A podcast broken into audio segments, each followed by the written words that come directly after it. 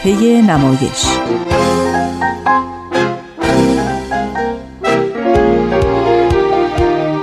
فصل دوم.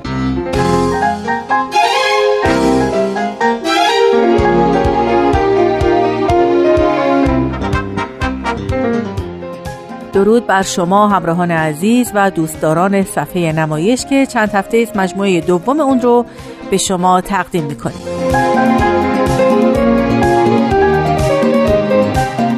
هفته گذشته بخش اول سرگذشت اکبر رادی از تأثیرگذارترین نمایش نام نویسان ایران به ویژه از دهه چهل خورشیدی به بعد رو شنیدید. در بخش نمایشی هم اولین قسمت روزنه آبی که اولین نمایشنامه او و از مهمترین آثار ادبیات نمایشی ایرانی هست رو به طور خلاصه به شما عرضه کردیم. امروز بخش دوم سرگذشت رادی و در بخش نمایش هم قسمت دوم و پایانی روزنه آبی رو خواهید شنید. دوستان با من آزاده جاوید در صفحه نمایش دو همراه باشید.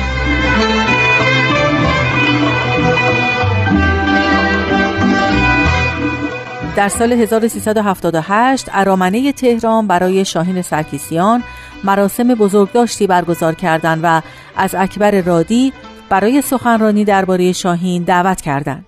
در اون مراسم رادی از شاهین اینطور یاد کرده. سال 1339 بود که من نمایشنامه‌ای به نام روزنه آبی نوشته بودم. از طریق آقای شاملو این نمایشنامه به دست سرکیسیان رسید. شاملو تقریبا این نمایشنامه رو پسندیده بود و فکر می‌کرد کمی متفاوت از جریان کل تئاتر ماست در اون سال. این رو داد به سرکیسیان که در جستجوی یک نمایشنامه ایرانی بود. سرکیسیان یک روز در خانه کوچکش در اون آپارتمان محقر رو برهنه در واقع من رو پذیرفت و نشستیم و صحبت کردیم با خوشرویه تمام. در همون مجلس بود که یک مجله آورد به نظرم مجله بود به نام پیام نوین و نمایشنامه مرغ دریایی چخوف در اونجا چاپ شده بود با نام کاکایی. و اون رو به من داد و گفت که آقای رادی این رو مثل رمان نخونید. این رو مثل شعر مزه مزه کنید. من نمی‌دونم مناسبت چی بود. چه ارتباطی بین اون نمایشنامه من و این کار چخوف پیدا کرده بود یا به طور کلی کار چخوف. و در همونجا بعد از مقدار صحبتی که کردیم و دونست که من داستان هم می نویسم یا اصلا با داستان نویسی شروع کردم و همچنان ادامه میدم اکیدن می‌گفت که شما دیگه داستان ننویسید. شما به کار تئاتر میایید نمایشنامه بنویسید. وقتتون و مطالعتون رو متمرکز کنید در این زمینه. ما نمایشنامه نداریم اصلا و نمایشنامه ایرانی نداریم و نمی‌تونیم تئاتر ایرانی داشته باشیم یا تئاتر ملی. و می‌گفت که ما اگر بخوایم یک تئاتر ایرانی داشته باشیم باید در وهله اول متن ایرانی داشته باشیم. رادی با روزنه آبی به عنوان نمایشنامه نویس مطرح شد. سال 1343 نمایشنامه افول رو منتشر کرد. و به قول جلال آل احمد رادی در افول حسابی طلوع کرد. اکبر رادی معتقده که دو اتفاق سرنوشت ساز در زندگی او رخ داد. اولی در سال 1339 و زمانی بود که با معرفی احمد شاملو با شاهین سرکیسیان آشنا شد که دائیه تئاتر ملی داشت و استعداد خام رادی رو در وجود او می‌دید و با اصرار از او می‌خواست که اون رو وقف تئاتر کنه و تنها نمایشنامه بنویسه. دیگری هم آشنایی او با جلال آل احمد بود که دربارش میگه سرانجام هموست که ماده مستعد مرا ورزید.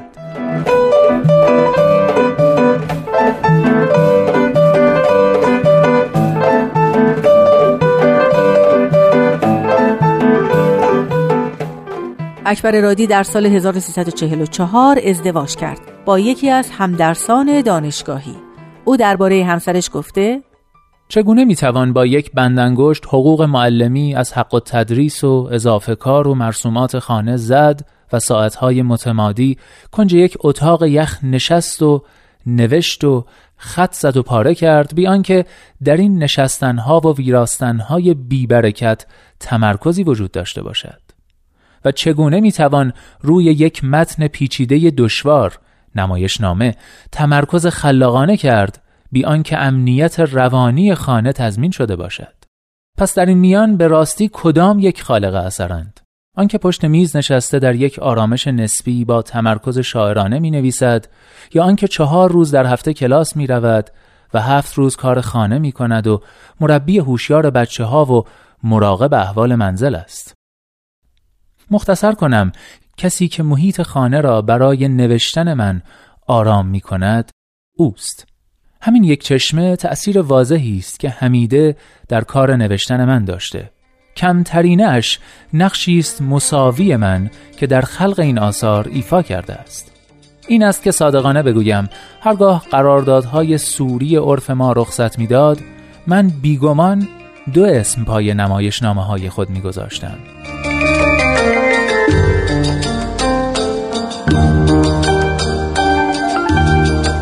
بیشک این یکی از زیباترین و شایسته ترین قدردانی هاست که یک هنرمند می‌تونه از همسرش داشته باشه. دوستان عزیز به پایان برنامه امروز نزدیک میشیم. همونطور که در برنامه قبل گفتم ما در این مجموعه آثار نمایشی نمایشنامه نویسان رو به طور کامل پخش نمی کنیم به این امید که شما دوستان اونها رو مطالعه کنید.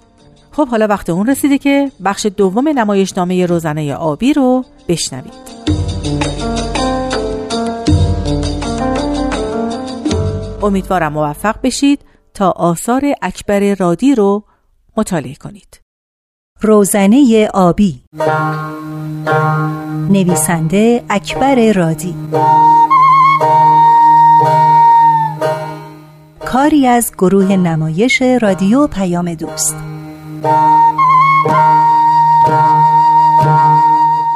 کارگردان آزاده جاوید. پرده دوم.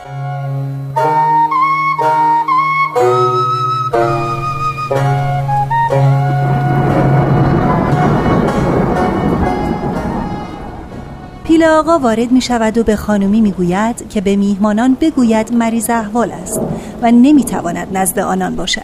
خانمی اصرار دارد که او باید خودش از مهمانان پذیرایی کند. پیل آقا اعتراض دارد. می‌گوید که او نمی‌خواهد مایملکش را دو دستی تقدیم به یک فکلی گدا گشنه کند.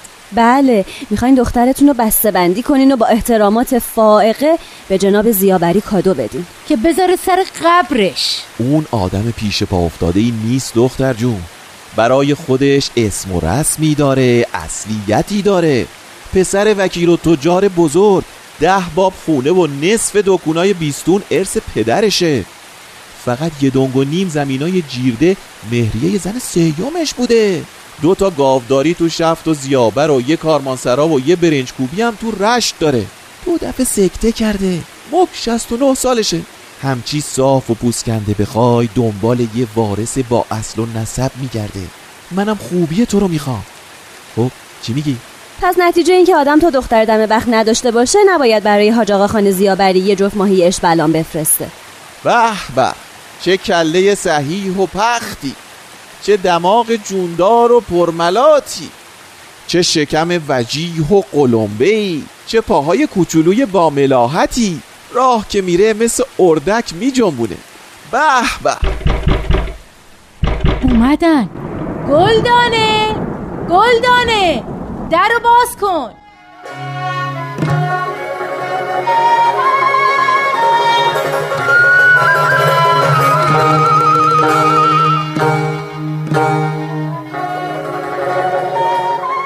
خانومی در اتاق است.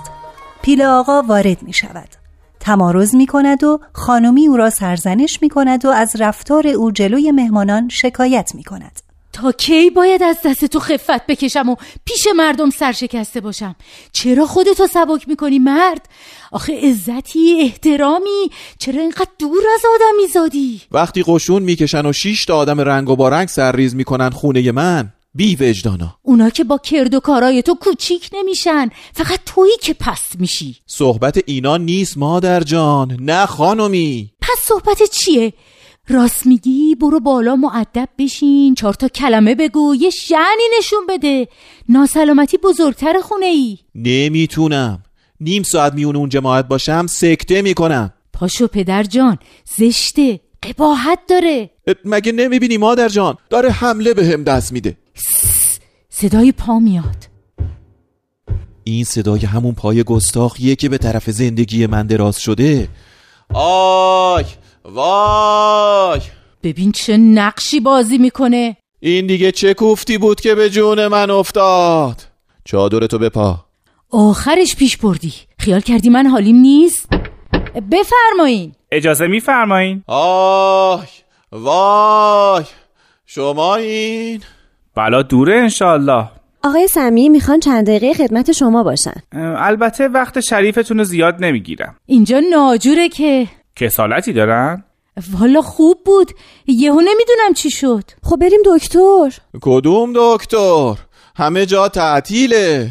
پشت استانداری یه دکتر کیشیک هست. اون پاپازیان گدا رو میگین؟ آقا جون دکتره بالاخره. ایشون پزشک از خود گذشته ایه که استراحتشو گذاشته برای ما. این دکترای فوکلی تحصیل کرده خارجه فقط بلدن پک و پوزشون رو درست کنن و برای جیب مردم نقشه بکشن. این حرفا چیه؟ تنت سالم باشه آقا. انگار یه کمی بهترین آقا جون. آی دوباره داره شروع میشه. آب داغ نبات می‌خوای بیارم؟ نه نه بهترم. دارم عرق می‌کنم. خب مامان بهتر ما بریم. با اجازه آقای سمیعی خانم والدینا بالا تنهان. ببخشید. خواهش می‌کنم. خب جناب پیربازاری خیلی متشکرم. برای چی؟ ناهار، میوه، شیرینی همه چی. آه پس میوم صرف شد. من هر جور حساب می‌کنم می‌بینم یک ناهار بسیار لذیذ و مقوی به شما بدهکار شدیم. تمنا می‌کنم.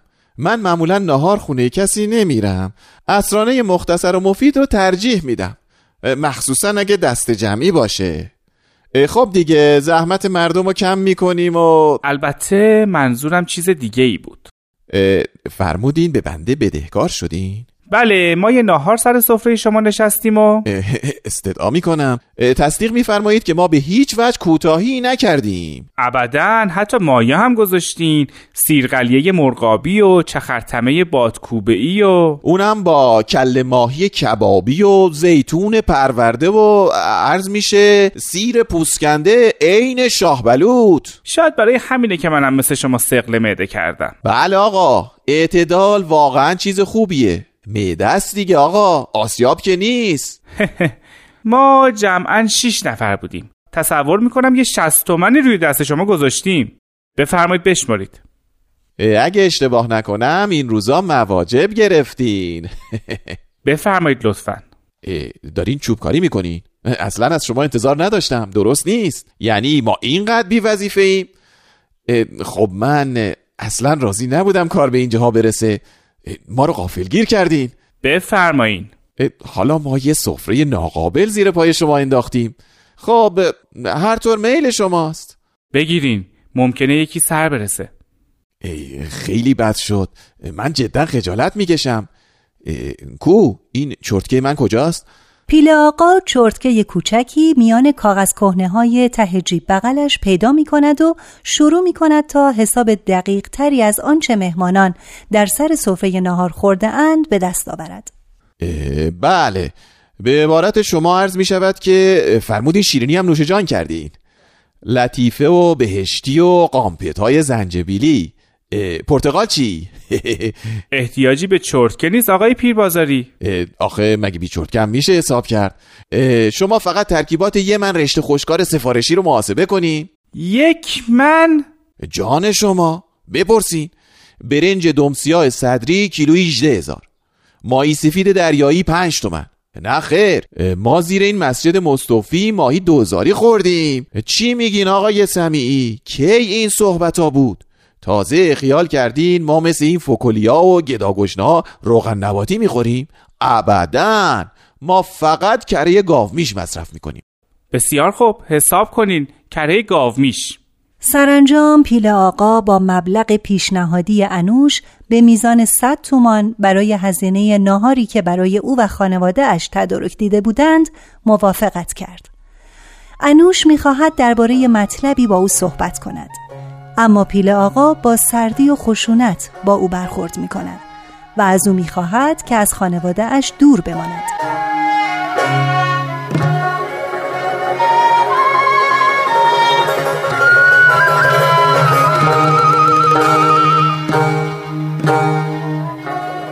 شما اول با زبان چرب و نرمتون احسان منو به روی من یاقی می‌کنین از خانه و کاشانه در به در می‌کنین تا جایی که امروز منو دشمن خونی خودش می‌دونه. برای من امریه میفرسته. به شعونات من اهانت می‌کنه. برای من پدرش می‌نویسه تو. منو تو خطاب می‌کنه. می‌نویسه تهران حالشو به هم می‌زنه. می‌نویسه که من پدرش مالک معتبری هستم و باید سر کیسه رو شل کنم. اینا بس نبود که حالا برای افشان من لغمه گرفتی؟ می‌خوای زیر پای اونم خالی کنی؟ خب منظور؟ پاتو بکش عقب با ورود خانمی صحبت آنها قطع می شود. انوش می رود تا در طبقه بالا چترش را بردارد و برود. پیل آقا به خانمی می گوید که می خواهد چند روزی به سفر برود. خانمی سخت دلخور می شود و عکس العمل نشان می دهد. دیگه به تنگ اومدم دیگه از دست تو فوجعه کردم تا چه تا چه برنج توی صندوق انبار میریزی و درشو جلو من قفل می‌کنی شلوار تو می‌بری پیش آسی تاهر پالاندوز وصله میندازی. عینک تو از این کهنه فروشای بقعه خواهر امام می‌خری. دندونت هم که مال یهودی های دوره گرده. دیگه حیثیت و آبرو برای ما نذاشتی. حالا که یه مرد با کمال و تحصیل کرده واسه دخترت اومده خودتو اینجا قایم کردی و تازه نقشه کشیدی بری سفر. اون وقت من که 25 ساله که زنتم همسر و همبالینتم نمی‌دونم کجا میری. تو چی می‌دونی توی این کله من چه خبره؟ فقط یه خورده آر ناموس داشته باش. یه خورده ملاحظه دخترتو بکن. اشکاتو پاک کن. خوش ندارم بهش رو بدی. وقتی هم اومد زود برو. اجازه هست؟ بفرمایید انوش خان. قبل از اینکه رفع زحمت کنم می‌خواستم خصوصی چند دقیقه خدمت آقا باشم. اگه اشکالی نداره. منزل خودتون آقای سمیعی با اجازه. سیگار میل دارین؟ آقا اینجا استعمال دخانیات ممنوعه. در و پیکر سیاه میشه. شنیدم گاهی نامه های شما رو دیگران براتون می‌خونن. تو تو از کجا می‌دونی؟ شما حاج آقا خان زیابری رو می‌شناسین؟ البته که می‌شناسین. پسر هفتاد ساله وکیل و تجار معروف. مخصوصا که آدرس منزلش هم به عنوان گیرنده نام خیلی سرراسته. رشت جناب حاج آقا خان زیابری. همایون خان زحمت کشیده به آقای پیل آقا پیربازاری. این آدرس آخرین نامه ای نیست که الان توی جیب شماست؟ یعنی تو با این پسر همایون ساخت و پاخت کرده بودی؟ ساخت و پاخت که نمیشه گفت. پس این بی وجدان تمام اسرار خلوت منو لاپورت کرده. راپورت که چه عرض کنم؟ پس شماها علیه دودمان من توطعه کرده بودین. ای وای! مواظب دندوناتون باشین داره از دهنتون میفته این خائن این کذاب نمک به حروم! آشی براش بپزم که. اما تو تو تو خونه من چی می‌خوای؟ من دارم میرم آقای پیربازاری. خیلی ممنون میشم. نه من نمی‌تونستم اینجا بمونم. وقتی آدم نمی‌تونه کت و کولش رو جمع کنه فورا دک میشه. بوی لش بوی نم و نا بوی فساد و تعفن میاد. شایدم یه موش فربه لای این جرزا مونده و داره تجزیه میشه. شما بوی حس نمی‌کنین؟ نه نمی‌تونین حس کنین. چون همین حالا در قیافه شما می‌خونم که دماغ شریفتون داره جاهای دیگه ای سیر می‌کنه. مثلا دوروبر یه سکه یا مزنه سیرقلیه مرغابی در هوای میخوش بارانی. یا چه می‌دونم تاثیر مخصوص یک جفت ماهی سفید اشبلان که هفته گذشته خدمت جناب زیاوری تقدیم کردین. پس اون لاپورچی اینم بهت گفته. آقای پیربازاری شایع شده که می‌خواین طرفای پیربازار فعالیت تازه‌ای رو شروع کنین چیزی مثل بازار روز، بلور و چینی و لباسای تریکو درسته؟ من با اجنبی اصلا صحبت نمی کنم گیل مرتا دسته دست دهات رو تخلیه می‌کنن و پا به رهنه میان رشت این آدمای سوخته با بخچه هاشون تو این شهر بارونی کجا میرن؟ چی کار می‌کنن؟ این دیگه بسته به لیاقتشونه یکی ماهی می‌خوره یکی هم کله و رودشو رو این سفره برای همه جا هست اما این عدالت نیست. برو آقا پی کارت عدالت. آره منم از این حرفای قلمبه زدم. کی کجا شبا وقتی گوشه مسجد لاکانی کنجله شده بودم که از سرما چوب خشک نشم. مگه من بشر نبودم؟ اون موقع این عدالت جنابالی کجا بود؟ سر بازارچه سبز میدون چنبک زده بود و وقتی ادلای پنبه و تاچه های برنج و از روی عرابه خالی می کردم داشت کرکر به پالون و پاهای برهنه من می خندید اگه راست میگی یه نصف روز بیا میدون و پاچهاتو بالا بکش تا نشونت بدم عدالت دست کیه. دست شماست قربان. بفرمایید. قرارتون دیر نشه. باید چند کلمه با شما درباره افشان صحبت کنم. بسیار خوب. فرض کنیم برای شادی روح پدرت که از دوستای درجه دوی من بود امکان یه مذاکره مختصر رو بهت دادم. می‌دونی که من قلب صافی دارم و آدم بدکینه ای نیستم. حالا بیایم سر اصل قضیه. بگو ببینم تو با یه دونه گارمون و این زبون درازت چطوری می‌خوای مراعات اصول اجتماعی منو بکنی؟ دخترتون رو از شما می‌خرم. می‌خری؟ باور نمی‌کنین ولی باور کنین من افشان رو از شما می‌خرم. هنوز خبری نشده آقا که هی جلوی من اسم دخترم رو می‌بری. حتی اگه موافق باشین کم و زیادش رو با بهره از شما قرض می‌کنم. چه عیبی داره؟ اتفاقا هیچ عیبی نداره فقط یه خورده مسئله داره. منظورتون آب و رنگ و علنگ و دلنگشه؟ خب بله. مراسم باید آبرومندانه برگزار بشه. هنابندون شیرینی خورون عقد کنون. حداقل سه شب پلو می‌خواد. هم سه شب پلو. پس چی؟ مگه برای یه خانواده محترم چند دفعه پیش میاد؟ تازه باید دسته کرشهناز رو بیاریم و یه ارکستری هم بدیم. دسته شهناز. خب بله. البته من شخصا از مطرب و گارمونچیش خوشم نمیاد. ولی چاره چیه؟ عروسی باید فرقی با مجلس خط داشته باشه. از اون گذشته ما با اشخاص متعین شر رفت آمد داریم. بالاخره پای آبرو در میونه. بله آبرو. من همه اینا رو به خاطر حفظ آبروی سی ساله شما مراعات می‌کنم. حالا رسیدیم سر مهر. پیشنهاد شما چیه؟ از پنج سکه تا یک میلیون. هر چی شما بفرمایید یک میلیون؟ ما تا همین از سایه توی رشت مهر یک میلیونی نداشتیم. چطوری همچی رقمی پیشنهاد میدی؟ من می‌خوام اصول اجتماعی شما رو از هر جهت مراعات کنم. مهر باید پشتوانه داشته باشه. پشتوانه مهر در حساب مردم جهاز قربان. خودتو به اون راه نزن. باغ، ملک، طلا، ماشین، اساس و عیانی. اه این صحنه چقدر زشت و نفرت انگیز شده. پس چی خیال کردی؟ نخیر یهو بیا دخترمو بدوست. نگاه کنین. پشت اون کوههای مهالود یک مرد ایستاده. یه حیوان زخمی که شما خیلی دوست دارین بچه خطابش کنین. اون با بیپناهی خودشو از این لحظه به اون لحظه پرتاب می‌کنه و با چشمای پر از التماس به درهای بسته می‌زنه. در حالی که شما شما که پیل آقا یعنی بزرگ اون باشین انگشتتون رو کردین تو دماغتون رو دارین حساب می‌کنین که با چه حقی میشه ماهی فلکسیده ای مثل حاج آقا خان زیابری رو توی خمره انداخت. اینا دیگه غلطای زیادیه. من دخترم رو به یه فکولی گدا گشنه نمیدم. آقای پیربازاری انسانهایی هستن ناشناخته. از تیره پیکانت روپ ها با آرواره های محکم و شهوت کلبی که میان خمره های ماهی و موجودی بانکی خودشون زندگی می‌کنن. لغمه های لذیذ با عینک یک دسته به نیش می‌کشن. بعد آرق می‌زنن و مستراح میرن و بعد رخت خواب. بعد هم یک شب میخوش بارونی و دراز به دراز رو به قبله. احمقانه نیست؟ نه خیر این مردی که بیشرمی رو از حد گذرونده. روز روشن داره به حیثیت من تجاوز می‌کنه. و در همین روز روشن این بشارت رو به شما میدم. این خونه دیگه روز آرامش رو به خودش نمی‌بینه. من خانواده شما رو منقرض می‌کنم.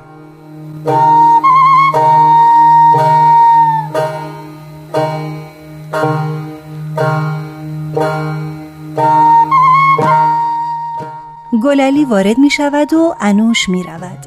پیل آقا که از مکالمه با انوش عصبی شده و هیجان زده است به گللی می گوید که قصد سفر دارد و سفارش می کند که در این مدت به خانه او نقل مکان کند. در زغالجا بخوابد. همه اهل منزل را زیر نظر داشته باشد و کوچکترین مورد مشکوک را یادداشت کند تا به او گزارش دهد. و از او قول می‌گیرد که ابدا به اهل منزل در مورد این گفتگو اطلاعاتی ندهد. گللی قول می‌دهد.